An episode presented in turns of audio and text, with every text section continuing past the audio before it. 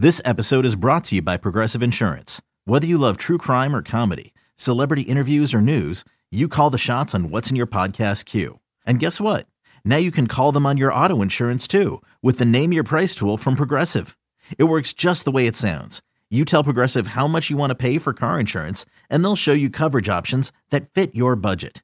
Get your quote today at progressive.com to join the over 28 million drivers who trust Progressive. Progressive Casualty Insurance Company and Affiliates. Price and coverage match limited by state law.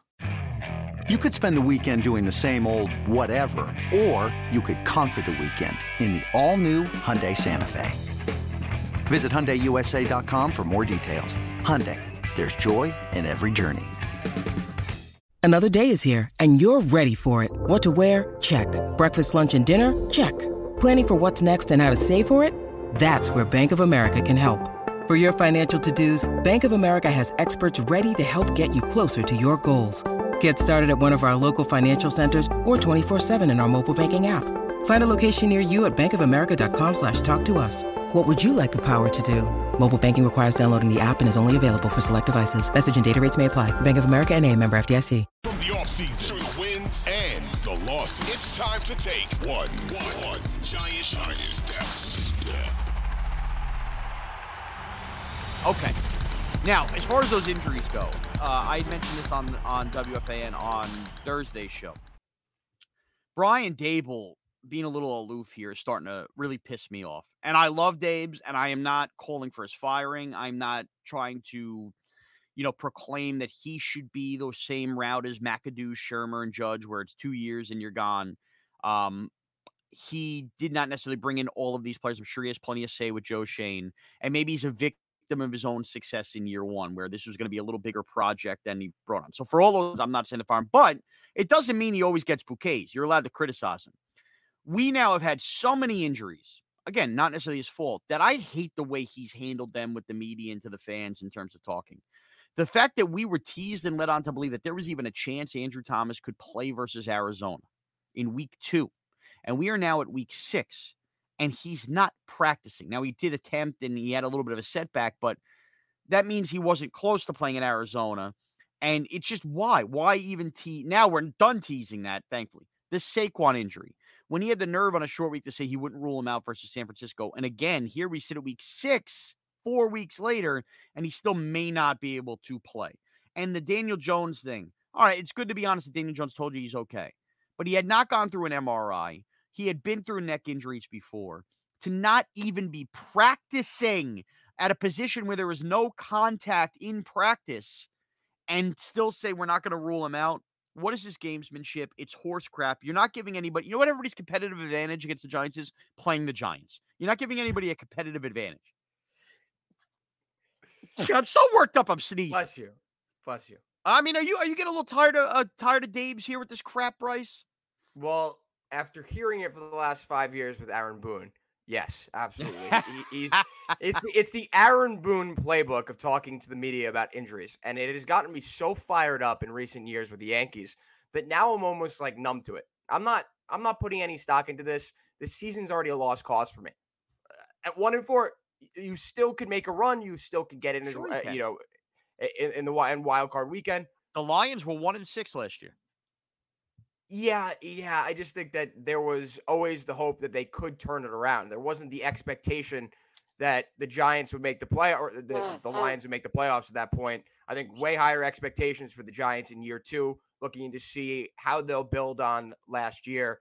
But the sophomore slump has hit Dabes hard. And I feel like now he's kind of like he's reeling from all this. And he's trying to do anything he can I feel like not only to hype up his guys to be like, all right, all right, media, Andrew Thomas, there's a chance he plays to somehow magically get Andrew Thomas up and going in practice. But he's also doing it because w- what other option does he have? As you yeah. said, the biggest advantage that these opponents have of playing the Giants is playing the Giants. He's trying to get any sort of advantage that he that he could get, and or opportunity to stun the opponent, which it never seems to happen. The second these guys trot out onto the field, they get ran off the field. Yeah, and you know what?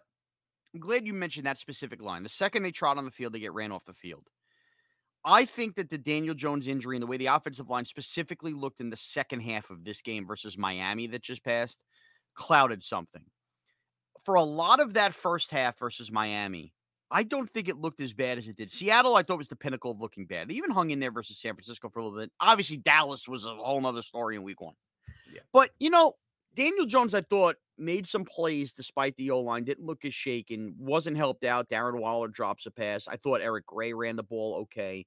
I didn't, and even the defense, look, every time they made a big play and made a big turnover, they went right back and let Miami gash him down the throat. So I'm not trying to paint this rosy picture, but I don't think that they, you know, it wasn't until late in that game, and especially when the wheels fell off and Jones got hurt, where it was like, I don't know. It just didn't feel the same way where the Giants didn't deserve to be on the field last week. I really didn't feel that way. I remember off the pick six, they they did go down to the half down one score. I know these are very low bars and low wins here, but I don't buy that this Giant team can't go out there and compete right from the opening snap.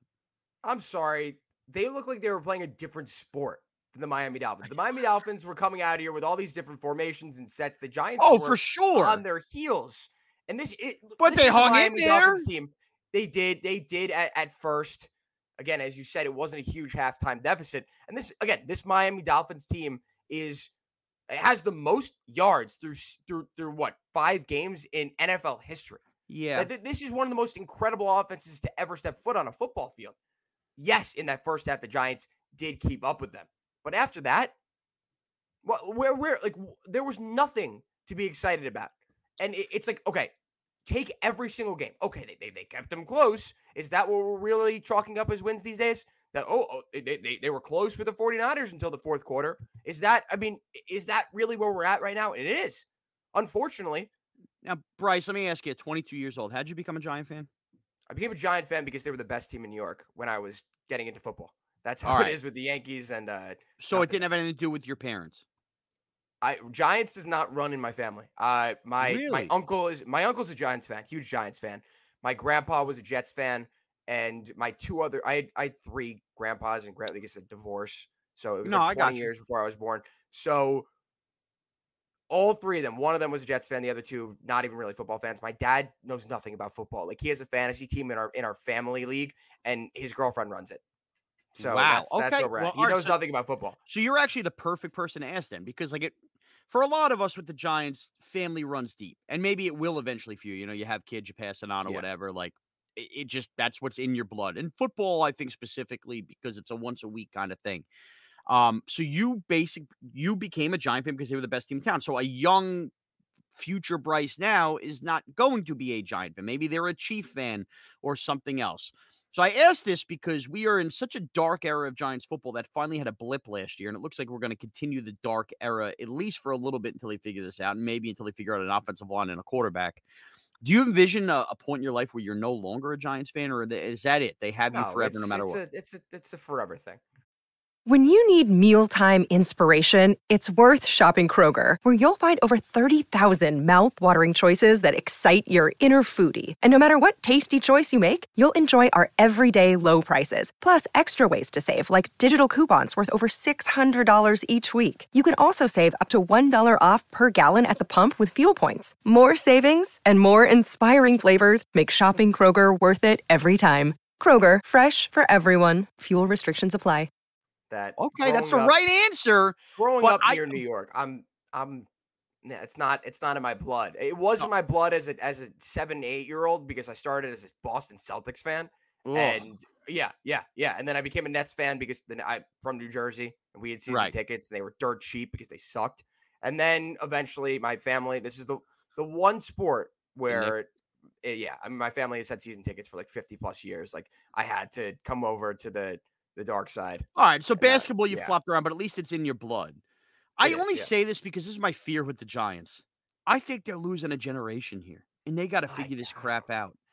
I don't think so. I think that there are so many different guys from your generation that are just having kids right now, or have already had kids that True. are raising their kids like you are as Giants fans. And That's those kids, at, listen, if they're able to turn this around the next five years, those kids aren't going to remember being three and four with Ben McAdoo. With, Okay, with maybe you're with- right. so that's the thing. These kids, it's been okay. what what I'll say is if if you had a kid at two, 2016, 2015, fine. Those kids have the opportunity because they witnessed this Right. past year. And honestly, that might be their first memory of football. My first memory of football is David Tyree's catch in the Super Bowl. Is is That's really tuning into that into that. I was. I was I was I just turned 7 like 2 days before. I was extremely hyped up. I was at my family friend's house. That was one of the best moments I have as a sports fan. People are like, "You don't remember?" Like my Cowboys fan friends who always love to talk, you know what? Yeah. I well, no like, I Cowboys remember fan. Yeah. Were you were you born in 1995? The last time you guys were in a championship game? No. No, I hear you, man. I hear you. My first great I think- sports memory is the '94 Rangers season. Yeah, so I, I think I was seven. these, these kids have the opportunity to eventually tune into a better product. And until that happens, maybe just don't watch football. Maybe just don't show your kids what's going on with the Look, Giants. you're, passing the sniff test as a Giant fan here on one Giants. Sniff, Okay.